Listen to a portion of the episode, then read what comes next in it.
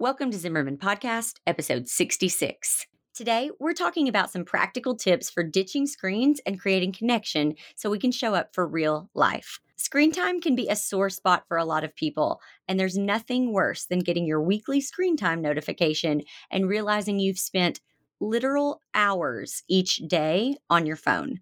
So, today, we're going to talk about how we can ditch the screen addiction and show up for our real lives. All right, you ready? Let's do it.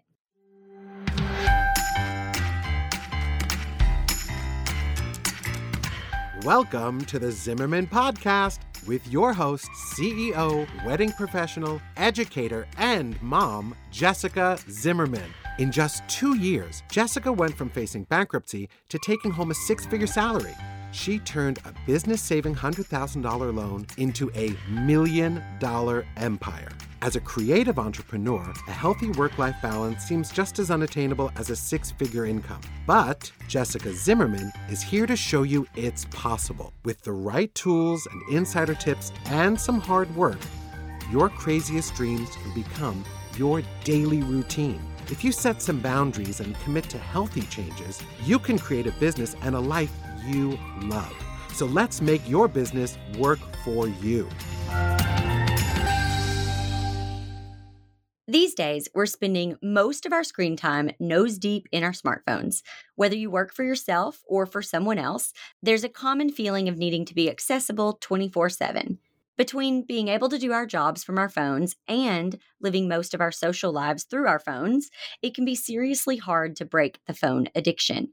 Most smartphones track how much time you're spending on the device as well as how many times you've picked up the phone and what apps you're on the most.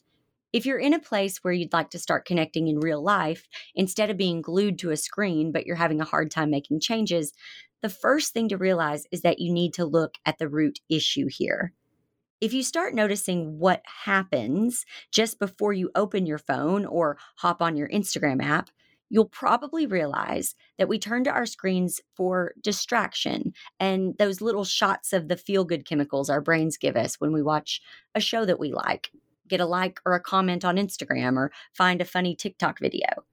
When something that's painful or annoying or inconvenient happens, we self medicate by opening our phones so we can get some feedback and some interaction. Because if we're honest, choosing to shut off the screens and interact with our families or those in front of us doesn't always feel so good. I know there are times when we all wish we could escape into an online world, but the truth is, our lives are short and at the end of my life, I will never wish I'd spent more time on Instagram, but I will 100% wish I had more time with the people I love. My kids, they each have a tablet. And before the pandemic homeschooling happened, they were only able to use their tablets if we were on a plane or we were taking a road trip that was longer than two hours. You want to talk about the strictest mom in the world when it comes to screen time? I'm raising my hand right here. But when they were officially home for school, I let them use their tablets a little bit each day. And after a week, if they had too much screen time, I immediately saw how it started to change their behavior. So, guess what? I called Stella's teacher and requested worksheets over virtual learning tools. I got actual ABC flashcards for the boys instead of some alphabet app. The tablets, they've been put away, and my kids are happier. Now, to be completely transparent, my kids are home and I'm recording a podcast from home. Right now, as I record this very episode, they are on a nature walk with their dad outside.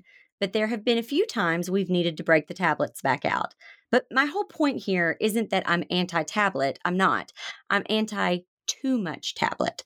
It's my responsibility as their mom to see if this screen time is affecting them in a negative way. And if it is, to do something about it. And guess what? I have that same responsibility for myself. So here's what I do to ditch the screens in our home so we can show up for real life. Number one, have a proactive instead of reactive mentality. In life and business, I want to be proactive, not reactive. I don't wait to wait to respond, which is basically all you do when you're on your phone. I want to be living my life, not waiting for my life to happen to me. For work, this looks like keeping work apps off my phone. I don't have email on my phone. I send emails, create timelines, and power through tasks that move the numbers in my business first and foremost. I'm not waiting for someone to ask me to do something. Only once I've done the important things in my business do I respond to emails, which I give myself 30 minutes for. I don't waste time scrolling on Instagram because I go to Instagram to connect with followers. Once I've done that, I get off Instagram. I don't ever scroll, ever. If there is an account I'm interested in seeing, I go directly to that account. Honestly, if I didn't have a business, I wouldn't have the app. In my personal life, I'm more proactive because I'm not waiting for someone to interrupt my life. If you have email on your phone, Slack on your phone, you're constantly getting notifications. You're inviting someone into your day, asking them to interrupt you. There is nothing that bothers me more than someone who interrupts. And I know I'm guilty of it myself. I've I've done it quite a few times on this podcast, but I'm trying to get better. And listen, there's nothing more annoying than someone interrupting you. So why invite that into your day? Imagine your phone was a nosy neighbor. What if that neighbor came and tapped on your window every time you got a phone notification? And every time you opened that app, you let your neighbor into your house to sit on the sofa with your family or asked them to come eat dinner with you. How weird would that be? How many times would you interrupt your day with a nosy neighbor coming over? That's what you're allowing when you let your personal life be interrupted by your phone all day.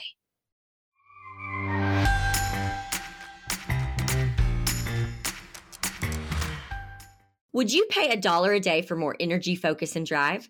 That's what I get with Beekeepers Naturals bee powered superfood honey. Every day, I take a spoonful of their bee powered honey, and every night, I go to bed after my kids, which is saying a lot. Before bee powered, I'd be totally out of energy by 4 p.m. Can anyone relate? Running a growing business while being a mom to three kids, including some pretty wild twin boy toddlers, it's exhausting. But with Bee Powered, I feel more focused and driven than I have in a while, like maybe even before kids. You know, I wouldn't try to sell you something that I don't believe in and actually use myself, but I love my Bee Powered, and now I honestly can't imagine my life without it. If you want 15% off Bee Powered, go to zimmermanpodcast.com slash B to get yours today. That's zimmermanpodcast.com slash B-E-E.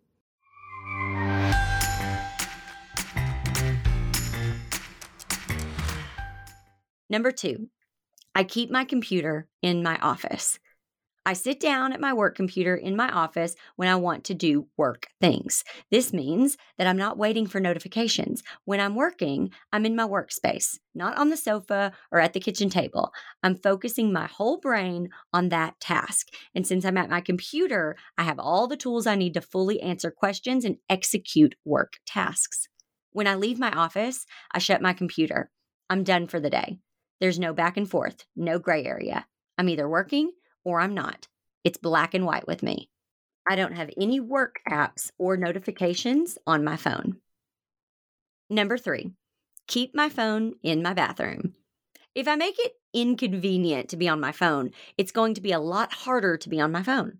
If you want to change a behavior, it's not just about being motivated to get off your phone. It's about removing the thing that prompts you to check your phone, and it's about making it more difficult to do the action that you don't want to do.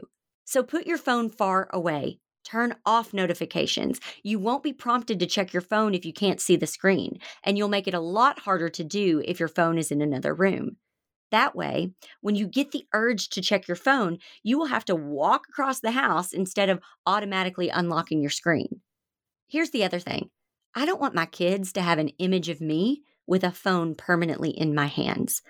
I don't want them to ask me a question only for me to say, hang on, hang on, I'm finishing this text real quick, or I'm finishing this email, hang on. I lived that life when Stella was really, really young, and I did not like it, and I don't ever want to return to it. I know that a lot of us work from home, but as much as you can, have some boundaries, physical and emotional, between work time and non work time. If you can't tell when you're working and when you're not, your kids sure can't. Number four, treat it like an addiction. Don't wonder if it is one. Let's just assume it is. Don't wonder if you have a phone addiction. Phones are designed for us to be addicted to them, okay? These companies, they know what they're doing. Most of us are at least a little bit addicted to our phones. So don't say, if this becomes an addiction, I'll start having some phone boundaries. Most likely, you do have an addiction to your phone. Anything you use to regulate your mood that comes from outside of you is an addiction. So, if we were talking about a drug or alcohol addiction, how would you treat that addiction? You might be able to get to a point where you could keep your phone in your pocket and not be tempted to open it. But if you're not there yet, make it easier for yourself. Take your phone out of the equation. If you can't make it through a meal without thinking about what you're missing on your phone, you need some space from that technology.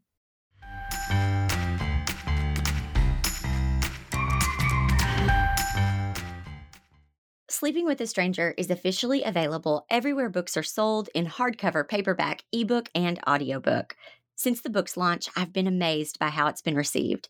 From being named a bestseller by USA Today, The Wall Street Journal, Amazon, and Barnes & Noble, to incredibly personal and touching reviews from my amazing readers. It's been such a wild journey. Here's one of my favorite reviews. I had every single emotion a human could have while reading this book. I laughed, I cried, and because of your honesty and transparency, I am able to put words to emotions and feelings I've been unable to describe for so long. Thank you for being raw, vulnerable, and allowing us to see inside of what makes you so special. You are an A plus, and so is your book. I can't wait to share this story with you. To get your copy, go to jessicazimmerman.com today or wherever books are sold. And to make sure you get all my upcoming book tour updates, join the newsletter list now.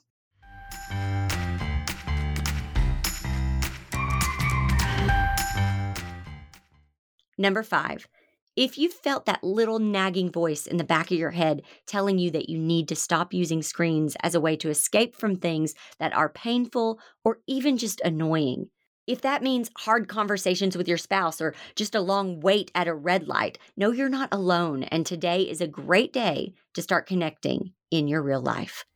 If you try one of these tips for ditching your screens and finding connection, please let me know. I'd love to hear how it's working for you. Just send me a DM or tag me on Instagram at Jessica Zimmerman underscore. Obviously, I want you to do this during one of your designated screen times.